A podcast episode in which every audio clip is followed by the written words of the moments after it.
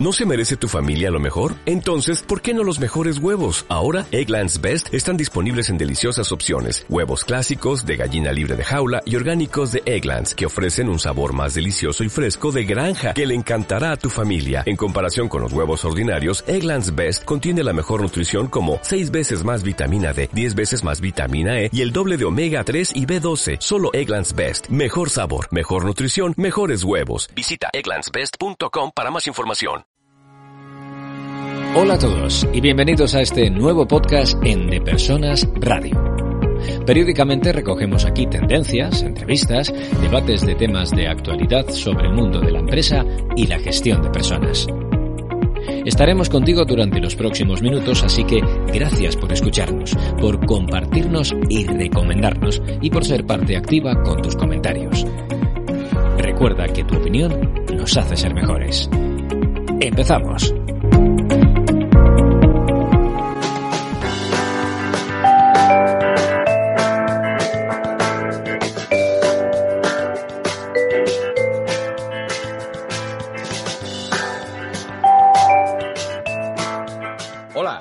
Raúl Castro, estás en Listening Leaders y hoy tengo a un invitado muy especial del que vamos a hablar de planes digitales, del mundo online.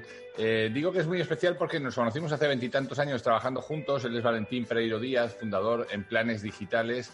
Eh, Valentín, muy buenas. Qué gusto saludarte y tenerte aquí. Igualmente, Raúl, encantado de estar.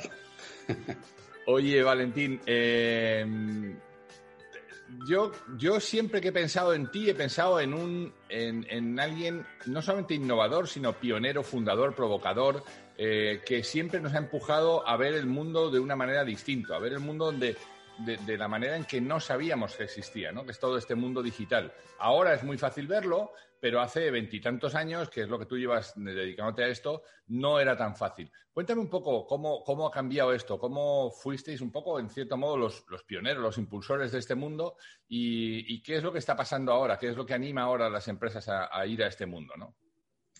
Bueno, pues eh, yo empecé hace mucho tiempo, ya me llamó la atención eh, desde, que, desde que arrancó el mundo de Internet y tal, empecé a profundizar mucho en todo lo que había detrás de todo esto, ¿no? Me, encantó este terreno y empecé a especializarme, empecé a aprender, sobre todo hay que empezar aprendiendo autodidacta primero y después ya me formé de una manera más oficial, pero eh, empecé justo con mis primeras en mis primeras incursiones en, las primeras digitalizaciones que abordó el banco. Eh, en todo esto, además, durante ese proceso, yo estaba en aquella época en un grupo de innovación, que éramos un grupito pequeño de personas que formó el banco para que tiráramos precisamente del carro de, estas iniciativas que todo el mundo aún no conocía y tal. Y recuerdo que éramos los primeros que sacamos una idea de teletrabajo allá por unos años donde todavía los modems no te permitían casi teletrabajar, pero nosotros empezamos ya a, ver qué tareas se podían hacer en casa, qué podías que, se podía eh, llevar a, no depender de una ubicación, de un, puesto de trabajo fijo. Eh, y, de ahí salió ya muchas ideas que ahora estamos viendo que se están produciendo, que ha sido a la fuerza además. De repente hemos tenido que, adaptarnos a eso. Y, bueno, son cosas que ya estaban ahí, que muchos ya las llevábamos practicando mucho tiempo, eh, pero ahora de repente pues ha vuelto una necesidad para muchas empresas. Yo creo que precisamente las empresas ahora lo que han visto es, algunas han visto eh, de hecho eh, las orejas al lobo y han empezado a, ver que su modelo de negocio podía desaparecer si no abordaban estos cambios y si no se adaptaban a la, venta en digital y al proceso digital y otras muchas, eh, pues simplemente por continuidad, por, por, mantener la actividad y porque la gente pueda seguir siendo eficiente eh, desde cualquier sitio. ¿no? Al final no es más que poner en juego eh, un triángulo de, de, tarea, persona y tecnología ¿no? y mm. jugar un poco con todo eso y todas las capacidades que tiene. Ahora seguiremos con esta parte del mundo digital, pero sí que me gustaría, has dejado ahí algo que, que, ha pasado casi por, por eh, casi desapercibido, pero qué importante es que las empresas tengan estos, esta eh, innovación embebida dentro de la, de la, operación normal, ¿no? Porque en aquel grupo de innovación, que, recuerdo que compartimos en, en, algún momento, yo no estuve tan metido en ese mundo de la innovación, pero sí que era una mente inquieta como tú y estábamos ahí metidos en, en dar ideas daba igual el área de donde, se, de donde se procediera. O sea, lo importante era, si tenías una buena idea, cuéntala y, hagamos lo posible por llevarla adelante. ¿no? Qué importante es eso, porque estamos hablando no de el año 2020, estamos hablando del año probablemente 1997, 98, 99, ¿no? Sí, sí, precisamente fue en esos años y además, eh, pues eso, lo que tú dices, no era necesariamente gente relacionada con la tecnología. Yo, de hecho, en aquellos años era todavía del Departamento Central de Valores. Estaba haciendo una tarea administrativa de bolsa, de gestión de bolsa y tal. Sí que empezamos a tener éramos quizá los más implicados con la tecnología, precisamente por lo que es la bolsa de valores, que requiere eh, pues, eh, todas las conexiones y todo para operar y todas las operaciones que teníamos financieras que teníamos que realizar requerían mucho, mucha agilidad y el uso de mucha tecnología para lo que era la banca en aquellos años. Pero, pero vamos, eh, era algo, era una ola que todos veíamos venir, que, que esto iba a ser un cambio fundamental en las vidas y así ha sido. Y sin embargo, me acuerdo de cuando lanzamos, cuando el banco donde tú y yo trabajamos, Bank Inter, lanzó el primer broker online, fue una auténtica revolución. Me acuerdo que era como, pero bueno, estos tipos, ¿no? Y además con una tarifa eh, fija bajísima de 6 o 7 euros eh, para la compra y para la venta, ¿no? Y era como, pero están, se han vuelto locos, están rompiendo el mercado. Em, ¿Sabes? Antes para, claro, eh, aquí hay mucho público en, esta, en estos podcasts, hay mucho público ya muy centennial y millennial que no saben que antes para meter una orden de bolsa tenías que ir al banco, rellenar un papelito de un que te daba un señor, eh, irte rezando lo que supieras para ver si alguien lo había entendido bien y si era una orden de compra y no de venta, y, que alguien luego lo tecleara, lo digitara y te llegaba la liquidación tres o cuatro días a tu casa a ver qué había pasado. ¿no? Y hoy esto los chavales lo hacen en una aplicación en, su celular eh, en tiempo real sin ningún costo eh, entre compra y venta. Claro, dices, bueno, ¿cómo, ha cambiado el mundo? ¿no? Pero, bueno, no me quiero quedar en la parte esta de las aventuras de abuelillos,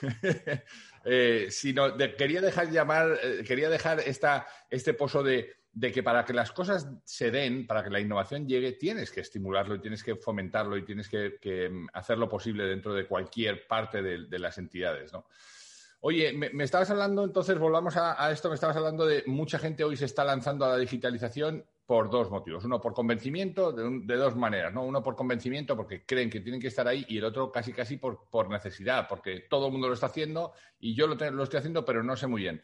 Y lo principal es, me voy a mi cuñado y le digo que me haga una página web, que el chaval parece espabilado y que hace una página web. Eh, ¿Qué peligros tiene eso, Valentín? Uf. Eso tiene todos los peligros del mundo. Eso es un gran error. además, el clásico error desde hace muchos años, que, que, siempre se considera que lo digital es algo barato, es algo fácil de implementar, eh, cuestión de unos frikis que saben hacerlo y tal, pero que eh, como que se le dedica una parte, una parte muy pequeña dentro de los presupuestos y dentro de la estrategia eh, de las empresas. Esto, efectivamente, el COVID ha cambiado mucho esta visión. Lo que ha hecho es darle la vuelta prácticamente y que sea la principal inversión que precisamente sea una necesidad y en ese sentido, pues también depende mucho del sector, ¿no? Hay muchas empresas que no han tenido necesidad ni siquiera de digitalizarse porque su modelo de negocio ya lo era o, mm, o no tienen esa necesidad o son establecimientos tradicionales que, ya tienen los clientes y no necesitan más, pero eh, sí que eh, eh, depende mucho de cada sector. Hay estrategias donde de repente se ha vuelto vital porque, porque iban a muchos congresos, iban a networking, iban a cosas presenciales donde se producía precisamente la comercialización de, de, sus servicios y de repente se han visto en casa sin poder, sin poder tener todo eso. Y eso nos ha obligado también a todos a pensar cómo podemos llevar muchas cosas que antes sucedían en off, llevarlos a, la digitalización, llevarlos a un término digital. Y hay cosas que es muy difícil, es muy complicado eh, hacer convivir los dos mundos y casar una cosa con otra si, eh, no lo tienes claro, no, si no conoces bien todas las herramientas y capacidades que tienes. Pero al final siempre hay soluciones para todo. Y, yo creo que en, este año, en este último año, quizá he aportado más valor a las empresas con las que trabajo que en ningún momento de toda, de toda la historia de la agencia, que lleva ya casi 10 años funcionando, dando consultoría y tal, y hasta ahora nunca se había visto tan vital y tan necesario. ¿no? Y, bueno, a algunos les ha ido muy bien, han empezado a, a ver réditos de toda esa inversión, han empezado a rentabilizar eh, lo poquito que han invertido aquí. Eh, y, bueno, al final ha sido, ha sido una sorpresa grata para, todos. ¿no? También ha sucedido lo contrario en algunos casos. ¿eh? También te digo que había modelos de negocio que pensábamos que iban a funcionar muy bien durante el confinamiento, como todo lo que son clases online y demás, y de repente había un shock. Realmente la gente estaba bajo estado de shock y además buscando todo gratis y, era imposible vender un curso online o cosas así.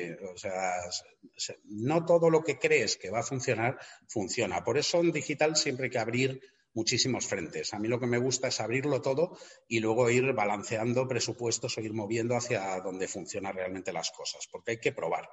Eh, hay una condición en digital que es precisamente esa, el, como sí que es, eh, sí que es barato abrir esos frentes de alguna manera, eh, es conveniente el intentar eh, abrir distintos frentes, segmentar distinto, probar, hacer pruebas, hacer test y eh, dedicar un tiempo a eso para luego enfocarte muy bien en lo que te haya funcionado. De Persona Radio. Presenta y dirige Raúl Castro. Retos laborales, situaciones de incertidumbre, el cambio es lo único constante y ha venido para quedarse con nosotros. Toma las riendas de tu destino profesional, entrenando nuevas habilidades, adquiriendo conocimientos y trabajando tus emociones con Trasciende, el programa online nacido de la colaboración de la doctora Vivian Vadillo y Raúl Castro, fundador de la consultora de personas. En Trasciende te brindarán todas las herramientas que necesitas para afrontar el futuro que está por llegar. Recuerda que la mejor manera de predecir el futuro es inventándolo. Inventa tu nuevo futuro en depersonas.com diagonal trasciende. Letra D, personas.com, diagonal trasciende. Entiendo que, mm, sobre todo el diseño, la planificación, eh, no es muy diferente al proceso de diseño y planificación en el mundo offline, ¿no? En el sentido de, tú al final, en el mundo analógico, tú tenías una idea, sea la que fuera, y tenías un escenario al que querías llegar. Y para ese escenario al que querías llegar y en el tiempo en el que querías llegar, tenías que hacer una serie, tenías que conformar una estrategia, ¿no? Eso es lo que, lo que hacéis en planes digitales, ¿no? Decir, oiga, ¿dónde usted quiere llegar? ¿Qué es lo que usted quiere hacer con su negocio? Porque si no, lo contrario es efectivamente abrir muchos esfuerzos en líneas casi casi opuestas, ¿no? Que te llevan a lugares inverosímiles, ¿no? Es posible que, que es, bueno, sí, es como una moneda que tiras al aire y de repente, coño, no has encontrado. Pero, eh, pero yo creo que toda esta apertura que tú dices tiene sentido si, la pones enfocada hacia donde quieras ir, ¿no? No sé si estoy en lo cierto o, uno de los males también es que la gente se pone a hacer cosas por, por, moda. Oye, me voy a ir a Instagram. Oye, pero es que tú quieres estar en ese público. No, pero mi primo lo tiene. Bueno, eh, esto que dices tiene mucho que ver con la pregunta anterior. O sea, cuando cogemos al sobrino o al primo para que haga las cosas sin tener un grado de conocimiento importante, precisamente es donde se producen esos problemas, esos riesgos, esto no funciona, esto no me ha salido bien, y produce una frustración que muchas veces impide que des el siguiente paso y realmente hagas una inversión importante y, potente en digital. Em, digamos que, no sé, eh, hay, muchos caminos y, hay uno que ah, para mí es la clave y es metodología. Yo es una palabra que me gusta tener siempre presente en mis proyectos, ¿vale? Yo uso metodología para todo, es lo que convierte en ciencia cualquier inspiración o cualquier idea. Al final, el aplicar una metodología, seguir unos pasos en el proceso, implicar a los profesionales adecuados. Y eso es lo que tiene ahora el diseño digital, que es muy diferente respecto a lo que se hacía antes. Antes se funcionaba por intuición, se pensaban cosas que podíamos hacer, se diseñaban y se lanzaban eh, prácticamente sin probar, sin contar con el usuario, sin una serie de pasos en el proceso.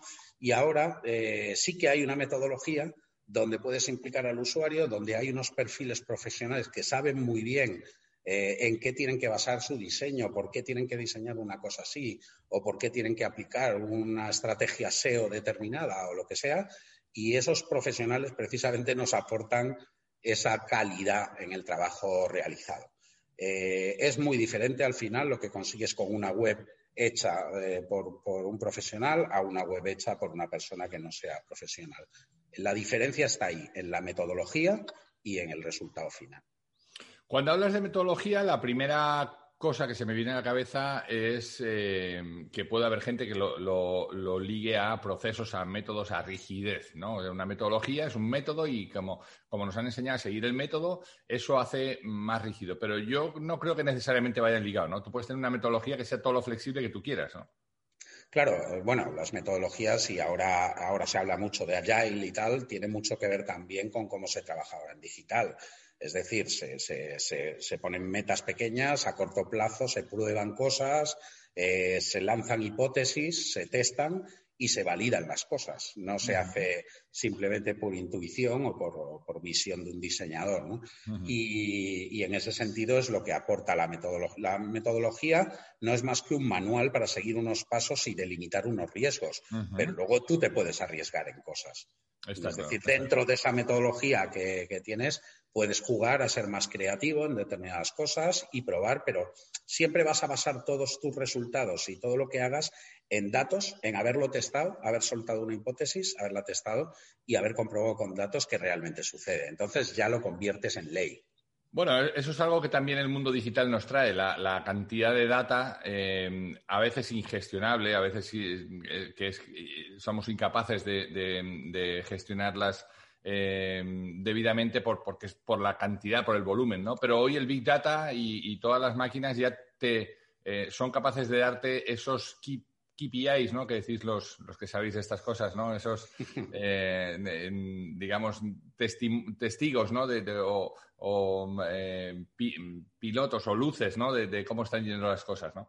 Oye, has, dejado por ahí también, mientras que me contabas, has dicho involucrar a los líderes. Y esto es algo que, dicho así, pues es como muy fácil, pero, pero claro, lo complicado es llevarlo a cabo, ¿no? Lo complicado es que las personas no se defiendan de las herramientas, sino que las abracen y, vean que las herramientas trabajan para ellos, ¿no? ¿Cómo se consigue eso? ¿Cómo, ¿Es un stopper real para ti en las empresas? ¿Que las, empresas, que las personas no están siendo involucradas en los procesos?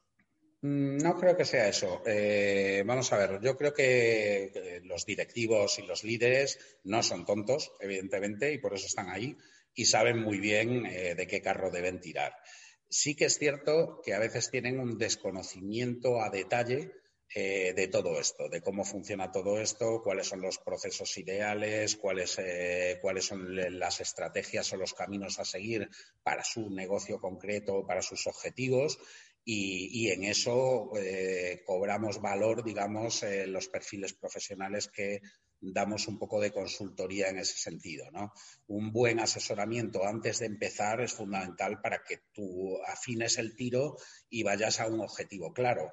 Eh, no solo es, eh, yo siempre lo cuento en mis clases y tal, que no solo es conseguir tráfico y volumen de tráfico. Yo no quiero tener un millón de visitas que no compren. Yo quiero tener tres que compren. Eh, y eso eh, se consigue con enfoque a objetivos. Eh, entonces, cuando alguien, cuando un líder o, una empresa pone un grupo directivo a trabajar en esto, es muy bueno que en el equipo haya una persona que les pueda orientar, al menos en, ese, en esos primeros pasos hacia dónde se puede dirigir. Y luego fasear. Esto no te puedes comer este elefante de un solo bocado. Eh, hay que pasar por los distintos niveles que requiere, y tú lo sabes muy bien porque has trabajado en CRM, has trabajado en innovación y sabes muy bien que todo eso requiere unos pasos. No puedes darle a alguien el pedazo eh, cojo proyecto de innovación tremendo sin haber pasado antes por la fase de concursos de ideas, sin haber pasado después por la fase de creación de grupos de trabajo dentro de la empresa, sin haber pasado por la fase de añadir startups y gente de fuera al proceso de innovación y ya entonces llegas a una innovación madura en una empresa. Eh, digamos que todo tiene su proceso y hay que ir pasito a pasito. Algunos lo podremos dar más rápido porque somos más espabilados o somos empresas más flexibles, pero hay que dar los pasos adecuados. Hay una parte para mí muy sensible en todo ese proceso que es la comunicación. ¿Cómo les comunicas el para qué a las personas? ¿no? Porque eh, muchas veces la, disonancia viene de cuando la alta dirección tiene una idea, la consulta con su board y, habla con las personas especializadas en estrategia y dice, oye, vamos para allá y, luego nos olvidamos de contárselo a los que estén en la operación, ¿no? Y, entonces, eh, ¿cómo es ese proceso? ¿Cómo, eh, ¿Cómo, de sensible es ese proceso de comunicación, de, tener muy claro el para qué, ese para qué del que tú hablabas, ¿no? Y, cómo saber explicarlo, eh, ¿cómo, se hace ese proceso? O sea, ¿Se requiere de alguna o algún otro tipo de agencia o, con el conocimiento interno que hay se puede hacer bien y qué cosas no podemos olvidar de hacer? A ver, ese ha sido, yo creo que un problema eh, histórico, el tema de la comunicación entre la capa más alta y las capas intermedias y bajas de una empresa ha sido un clásico eh, en el problema de entender, eh, de entender una estrategia o de avanzar en una estrategia mucho antes de la digitalización. es un problema de puro de comunicación, no tiene nada que ver lo digital o la tecnología y eh, muchas veces, además, en el terreno digital, el que está abajo, el que está en el medio, a veces sabe mucho más que el que está arriba de lo que le están hablando. Es decir, eh, entiende esa estrategia y posiblemente ya la anticipó y sabe hacia dónde va ese líder o, esos directivos porque ya eh, es consciente y pisa el mundo y pisa este terreno muy bien y lo domina posiblemente más que, que quien le manda. ¿no? Pero, eh, ¿cómo involucrarlo? Pues eh, es muy fácil. Yo creo que cuando todos participamos en co-crear eh, precisamente ese, ese, ese castillo, cuando todos aportamos nuestra opinión y aportamos y nos permiten aportar nuestra opinión a todo esto, eh, sí que nos ayuda a involucrar a las personas. Y cuando además las metemos a trabajar en ello, eh, lo que yo sí he visto es que en ese tipo de grupos de trabajo se produce precisamente una comunión mucho más interesante y mucho más enriquecedora al venir de, distintos niveles y de venir de distintas áreas eh, ayuda muchísimo a, que la, empresa se convierta en una, empresa más comunicada. No es una cuestión de herramientas de comunicación. Por supuesto, las intranets juegan un papel muy importante en las empresas, cuanto más grandes, más todavía, en que deberían ser precisamente ese foco de comunicación, donde todo se produzca, donde todos los empleados puedan participar y en eso hemos evolucionado muy poco. Es las plataformas, igual que se han lanzado aplicaciones móviles, eh, webs muy, muy, eh, muy sofisticadas y tal, en el mundo de las intranets nos hemos quedado en el SharePoint de toda la vida. Eh, simplemente catálogo de, descarga de documentos y poquita transaccionalidad y, muy poco enfocada a la comunicación, que debería ser la base de una herramienta de este tipo. ¿no?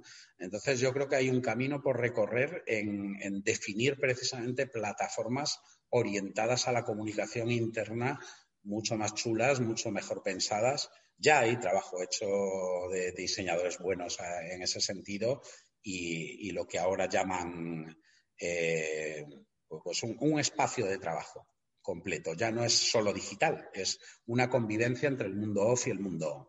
Yo entro por la tarjeta y ficho a la entrada y eso provoca ya un, input o un, o un, hit en, una intranet que está recogiendo esa información y me está aportando a lo mejor valor para un siguiente paso o para facilitarme la vida.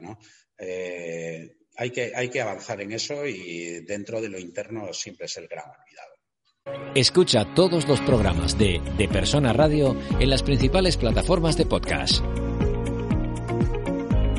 Bueno, en cierto modo, yo creo que muchos de los fallos de estas internets es cuando se han quedado en, replicar en el online el tablón de anuncios ¿no? del pasillo de, de, operaciones, ¿no? donde ahí se pinchaban las cosas con chinchetas. Bueno, pues aquí no se pinchan con chinchetas, se pinchan con bytes, ¿no? y de repente eh, ahí se quedan y, tienes cosas de hace 15 años que nadie sabe ni, siquiera por qué está ahí, ¿no? Pero eh, déjame que retome el mundo de la innovación, ¿no?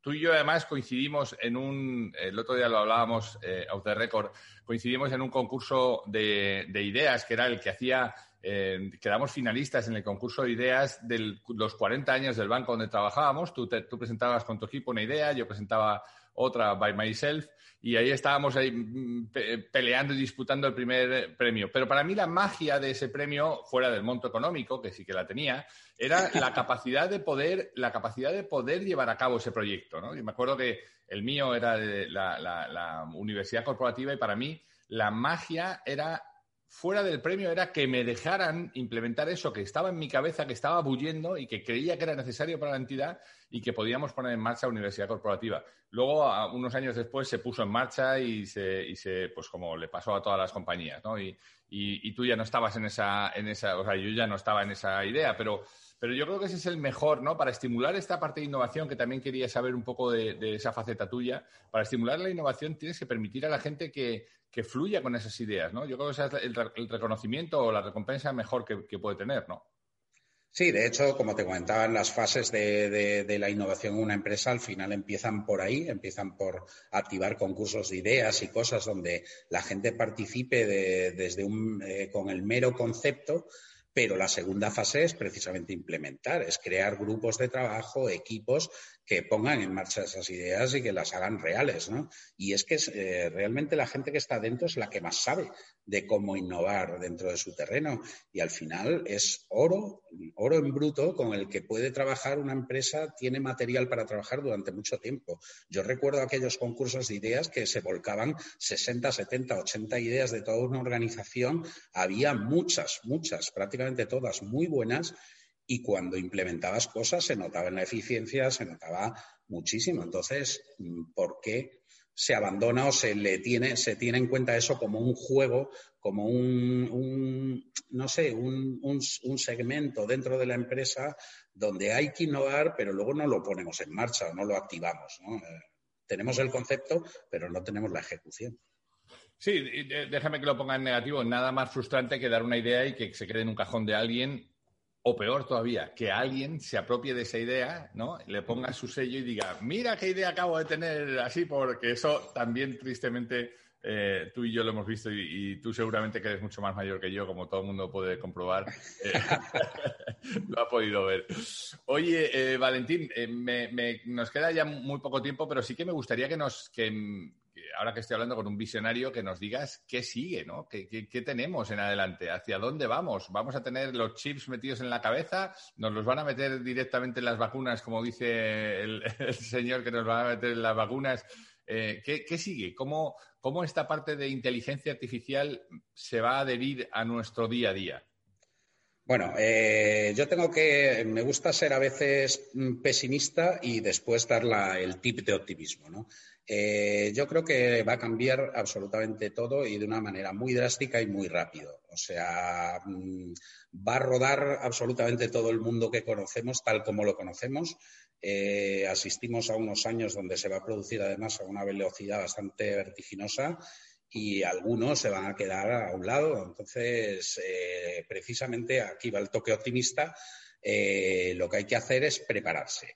Yo confío muchísimo en la formación y además hay todo un montón de profesiones que se van a, van a empezar a aparecer a partir de todo este terreno digital. Eh, hablabas del tema de datos. Con datos se va a trabajar muchísimo. Siempre han estado ahí, pero nunca hemos sabido eh, normalizarlos y trabajar con ellos, seleccionarlos y meterle inteligencia. Pues esa es una profesión tremenda donde va a haber una demanda bestial, que ahora a lo mejor no lo vemos, pero dentro de un año eh, van a estar pidiendo y rogando por personas que sepan de esto.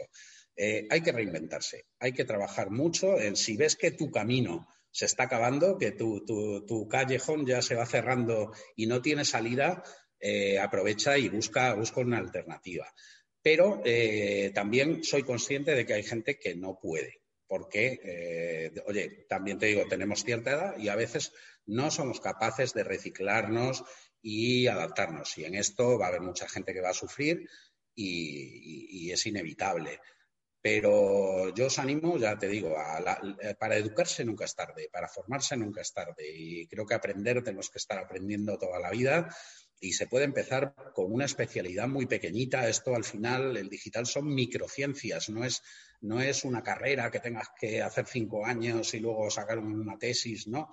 Es algo que tú puedes aprender en un curso de un año, de seis meses, eh, especializarte en una cosa y, seguir profundizando, autoaprendiendo mucho, leyendo mucho y puedes eh, convertirte en un profesional de eso y empezar a ofrecer tus servicios. Tienes todo un terreno digital donde ofrecerlos, donde, donde eh, o sea que lo que hay es saber culebrear por, por, toda esta situación.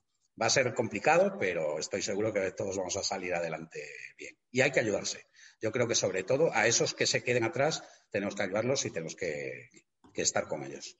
Destaco estas tres cosas que, apuntas, ¿no? Una es cuando tu callejón se va cerrando, eh, pues en lugar de maldecir a la oscuridad, eh, pues eh, empieza a mirar dónde vas a encontrar la luz, ¿no? y esa, esa la hilo con esta segunda que tú decías, ¿no? La formación ya no es algo em, que, te requiera cinco años, pero ¿cómo voy a hacer yo esto, no? Sino, hoy hay microformaciones específicas, puntuales, muy accesibles, con un solo clic, en el que, en el que em, eh, yo puedo eh, llevar a la máxima esta que para mí me acompaña desde hace muchísimo tiempo, el Never Stop Exploring, que alguna vez me habrás oído, que yo vi en el, campus de Filadelfia de La Salle cuando estuve con mis alumnos allí, ¿no? Allí ponía Never Stop Exploring y me pareció maravilloso. Nunca dejar de explorar posibilidades, eh, nuevas metodologías, nuevos procesos, ¿no?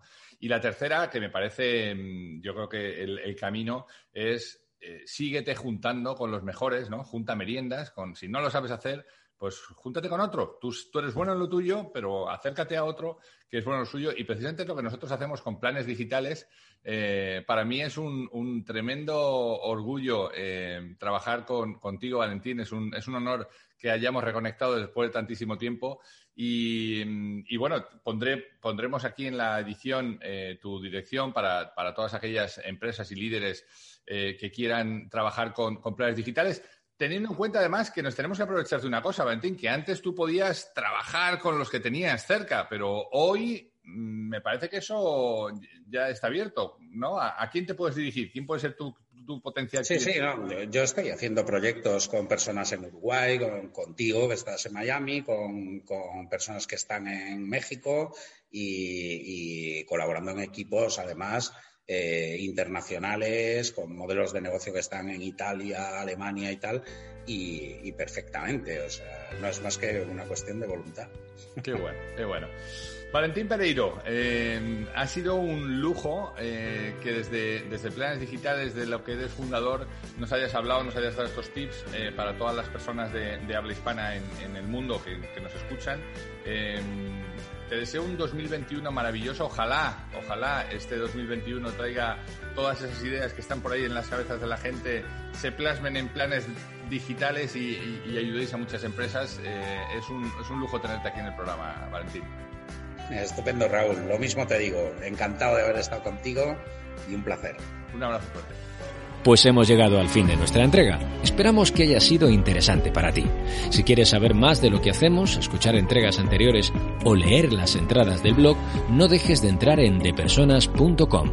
Nuestra promesa de valor es ayudar a las empresas en sus procesos de cambio con quienes los hacen posible, que no son otros que las personas. Te esperamos en la siguiente entrega en De Persona Radio. Hasta entonces.